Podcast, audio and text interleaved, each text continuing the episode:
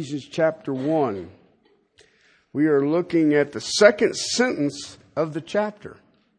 The second sentence goes from verse 3 through verse 14.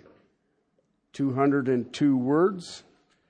The Apostle Paul sets the stage in verses 1 and 2,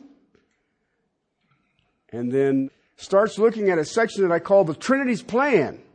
And he shows us what the plan is in the past, what it is in the present, and what it is going to be in the future. We are focusing today on the meaning of redemption in verse 6b through 10. 6b through 10 which he freely bestowed upon us in the beloved. In him we have the redemption through his blood, the forgiveness of our trespasses, according to the riches of his grace, which he lavished on us in all wisdom and insight, which he has made known to us the mystery of his will, according to his kind intentions, which he purposed in him with the view to the administration suitable for the fullness of times, that is, the summing up of all things in Christ, things in the heavens and things on the earth in Him.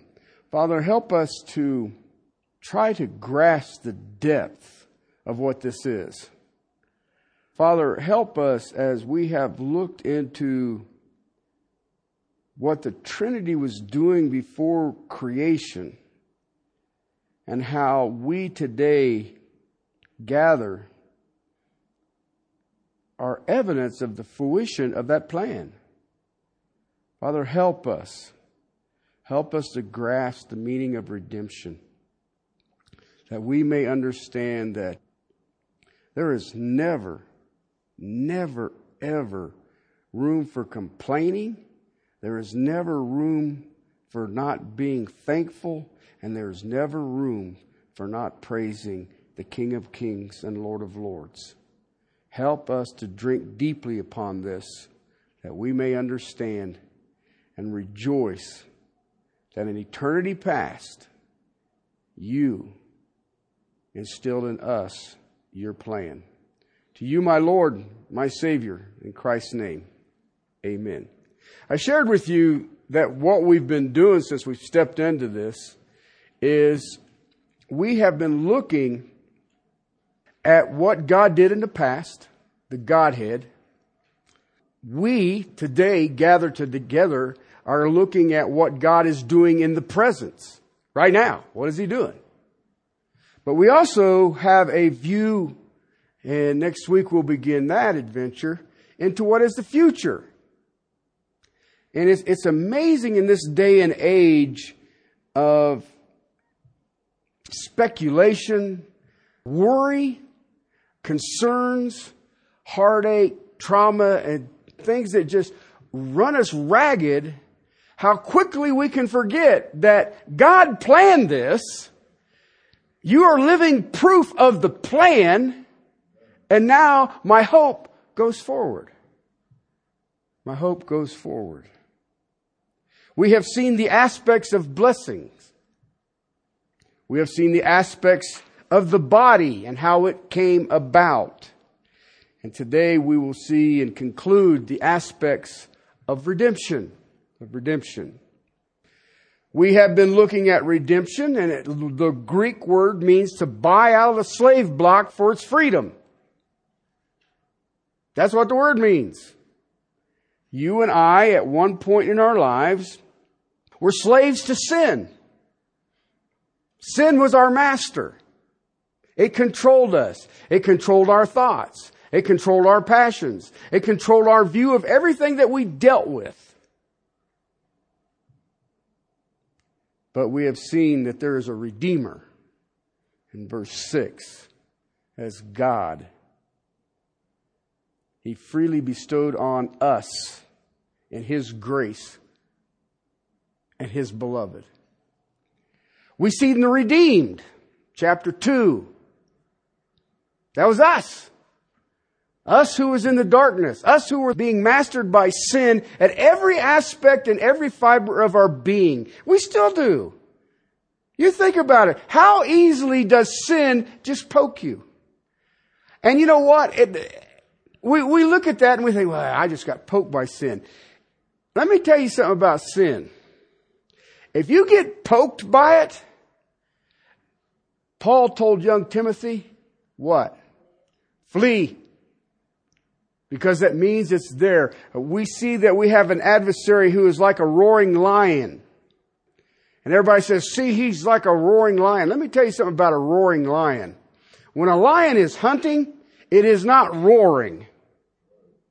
A lion roars when it has its captive. And we are in a day and age that captives are easy because so many have forgotten what we have. We saw the price in 7a. The precious blood of Jesus Christ. The precious blood of Jesus Christ paid our penalty. Last two weeks we looked at the results. We have forgiveness. Our sins have been forgiven from the foundations of the world as far as the east is from the west. All right? But not only did he forgive us our sins, he lavished is the New American Standard Translation. He took the proverbial God blessing dump truck and dumped it on you. What did he dump on you? Wisdom and insight. Two words in the original language. Wisdom is the eternal things. I can look to the eternal things. See, anybody here ever done something and never really thought about the consequences? Anybody ever done that? Am I the only one who's ever done that? Okay. But I, I, share that with you because on the eternal side, He has shown you and I this is the consequences. But He also gives us, the New American Standard calls it insight. That is, how do I get through the day to day walking of this place in light of the eternal wisdom that He has given me? How do I do that? Well, you know, first thing you really probably ought to try is read the Bible. It's an interesting concept in this day and age, but you should try it. Because that is an insight into the mind of God. We always think that we're dealing with something that no one else has ever dealt with. Well, you're a fool. And that makes you a tad bit arrogant. Because anything that you've ever dealt with has been dealt with by every man, woman, and child that's ever walked the planet.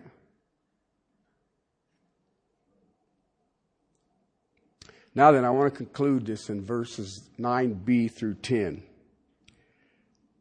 Why did he do this? The redemptive reason. Why did he do this? Why did he redeem us? Why did he have to use his son as a redeemer? Why was it such a terrible price? And why do these results, were they lavished upon us exceedingly abundantly? Why did he do it? What was the intention of this redemption? What was the purpose of this redemption? Well, in verse 9, he made known to us the mystery. Okay, what is the mystery? The body of Christ, the church. The church. We call it the church, the ecclesias, the called out ones. That's the mystery. That was a thing that the Jews never ever saw. If you go look at the 70 weeks of Daniel, between 69 and 70 is a gap that nobody saw. That's the church age. You and I exist in the church age right now. That mystery of His will was presented to us. His body, His will, his kind intentions. I like it because it was His good pleasure. It was His desires. Okay? None of us would have said, well, why don't we start something and call it a church? No, we didn't do that. It was His desires. It was not our wishes, our contemplating that we came up with the incarnation of Christ in his body in this day and age. But then it comes back to this simple question. Why? Why did he do this? Why this incredible revelation given to fallen man? And you ever notice something? I was thinking about this during the Sunday school hour. How easily we jettison that for a temporal pleasure or a temporal worry. Try this one. I know no one else struggles with this. A temporal anger. We just jettison it. But why were you redeemed? Why were you redeemed? Why this incredible revelation given to us? Why did he give redemption to such frail beings? It's easy.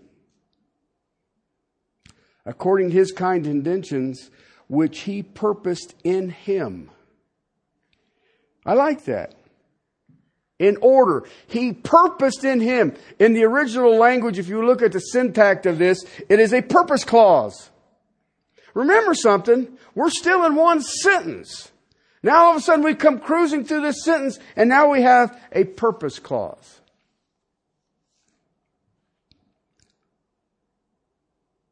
He purposed in him with a view to an administration suitable to the fullness. Fullness. Now, that is stunning. Because it is the fullness of what? The fullness of what? What does it say? The fullness of time. Okay, now when God speaks of the fullness of time, do you realize what He just covered? I mean, that is now. That is 2,000 years ago at Calvary. That is the millennial kingdom. And that is the new heaven and a new earth. That is the fullness of time. The fullness of time. When, and I, I mean, you literally could say it this way. Now this is the way I would write it, but that's why I don't write scripture. When time is filled up,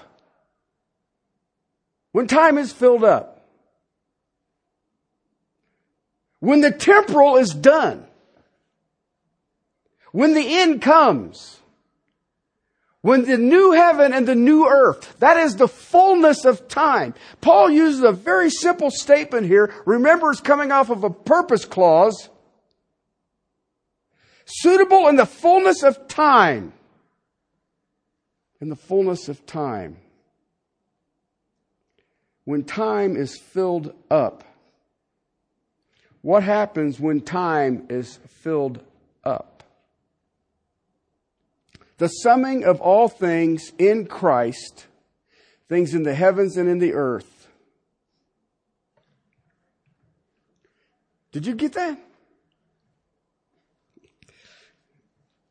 I do not know how we can have anger. I do not how, know how we can lack gratitude. I, I do not even know how we can complain. When I understand that God, before the foundations of the world, said that when time is filled up, I will gather it all together to me. What would that be? All of it. God is redeeming then he, that he might gather everything to himself. He is holy, right? He cannot look upon sin. So for him to gather it all together, guess what? He has to deal with sin. He did that through redemption. I can't get my head around that. Remember, this was a plan before the foundations of the world.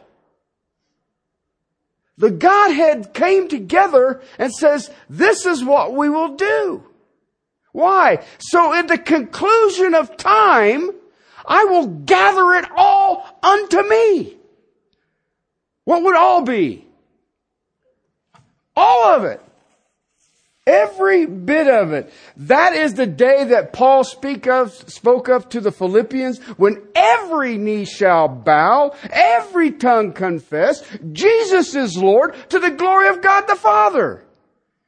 Okay, you know what? Every knee and every tongue, every knee and every tongue. I was reading Albert Barnes years ago in his commentaries on the book of Romans and he was talking about the doctrine of sin.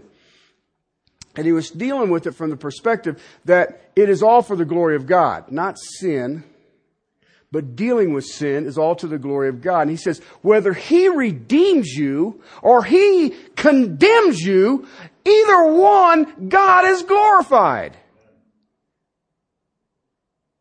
So, you know, I, I remember when I was teaching through Matthew and it was talking about hell and the gnashing of teeth. You know, and my original reading of that was that means there's no dentists in hell because don't dentists make you gnash your teeth? And as you go back to the original text, you start realizing, no, you know what that means? There are people who end up in hell who are mad at God for sending them to hell. They're complaining. That's gnashing of teeth. Okay? But yet God is still glorified whether on earth, in heaven, or under the earth. Okay, so now he's starting to let me make sure that you get it figured out. I don't want you to try to find your loophole here. All things, whether on earth, in heaven, or under the earth. Christ is going to gather the universe into absolute unity. I remember hearing a professor one time. He's a character uh, deep Southern, I, I mean, deep Southern accent. I mean, we're talking, yo, dude, you're just borderline out there, ain't you? And he made a comment, which I had to challenge him on, that in heaven, we're all going to be 33 year old males. Because we are going to be conformed into the image of Christ. And I'm like, whoa, whoa, whoa, wait a minute. Okay? I thought we were as different as the stars in the heaven. What? Yeah, that's, that's the way I read it. You know what is amazing to me about that? Is that you can take the uniqueness of every man, woman, and child. I mean, you can be twins and you're not the same. And you're going to take the uniqueness of every living creature, every living creature, and you're going to put them all in one place absolutely unified. That's amazing to me. That is absolutely amazing to me.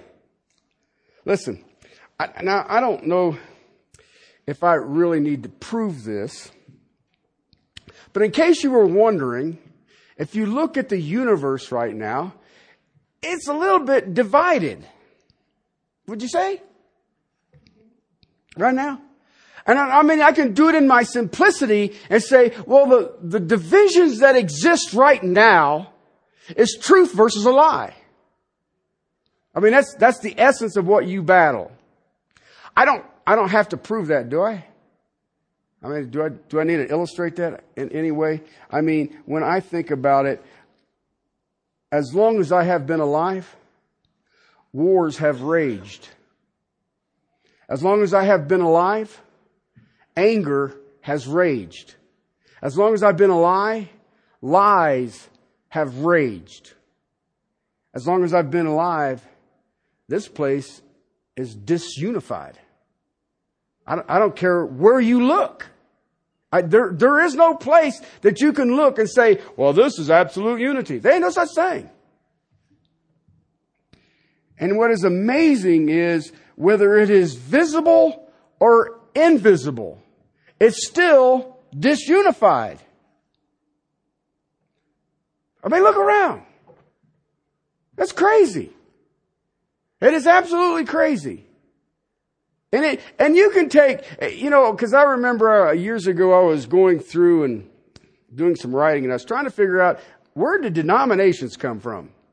Who thunk that up? So I got a hold of some really smart people and said, hey, where did this stuff come from? And they all said the same thing to me. Several really smart guys. Man. It's man. And what is it based on? Disunity.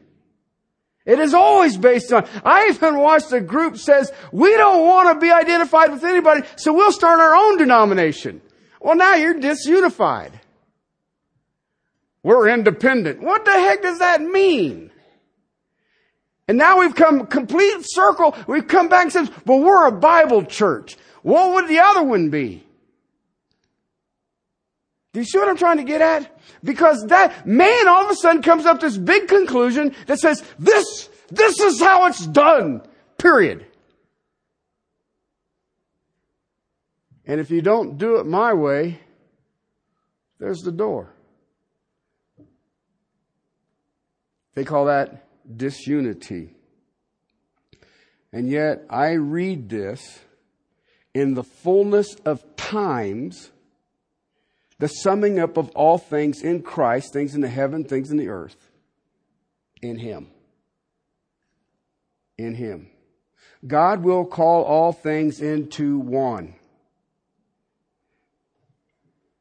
Can you imagine that? That is an incredible thought. Think about it. Just look around right here. Absolute unity. Absolute unity. All things redeemed. That's when the lion will lay with the lamb. That is when the child will play with the cobra. It's absolute unity. Paul writing to the Romans says, all of creation groans for the redemption of the sons of God. Did you get hail this week? I seen a thing on the news where they had uh, snow plows out moving around in Commerce City. And I said, God bless you people. It's a slow irrigation process that you're in. Okay? That won't be there anymore.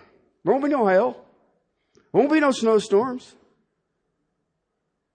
There won't be no tornadoes, hurricanes, earthquakes, forest fires. All of that will be gone. Why? That is part of the disunity that exists on this planet. And Paul told the Romans that all of creation groans, groans for the redemption of the sons of God.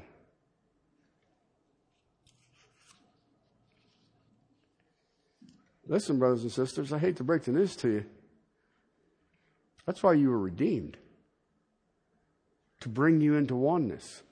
It's one of the tragedies that I see in the body of Christ today is that we've managed to get our uh, personal pronouns in front of our King. What is the church doing for me? I got news for you. It's already done. Now, you may feel like you were left out, but I would have to tell you to get online and listen a couple of messages ago, and you'll find out there are no second class Christians. We are one in Christ. The issue isn't you or me. The issue is Christ. Why did he redeem us? Now, grab a hold of this. He redeemed you today to make you and I part of the final goal of history. Now, think about that for a second. You and I who are redeemed, you and I who are truly saved, you and I who are truly Christians, are part of the final goal of history. Right now. Right now. Because he says here that he is going to bring the summing of all things in Christ, things in the heavens and things on the earth in him. It's all coming. It's all coming. All the rebellion will be removed from his presence. All of it. All of it. The fact that animals are afraid of us, that's going to be removed. The fact that some of us are afraid of animals, that'll be removed. It's all gone. Can you grasp that? That's shocking to me.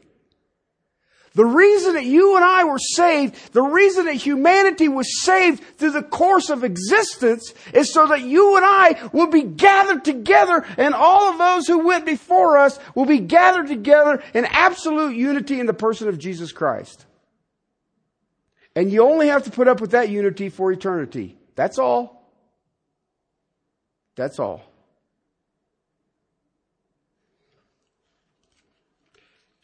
That's shocking to me. Listen, that's God's very clear and very wonderful purpose for redeeming us. That is the result, the reasons for redemption. You and I are one block, one step closer to the completion of history. It will all be done. It'll all be done. And you're going to be hanging out with some people. You're going to be hanging out with some people who can't believe you're there. you're going to be hanging out with some people that you can't believe are there. But there'll be absolute unity when you get there. All comes together in the millennial kingdom is the first picture of it. Why? Satan is put in chains. Sin is dealt with in the seven years of tribulation. That is the start of it. That's seven years. Again, it is God showing us a type of what is coming. Because you understand that that millennial kingdom, you will have mortals in it. But see, if you get rid of, if you get rid of sin, how long can a person live? Long time.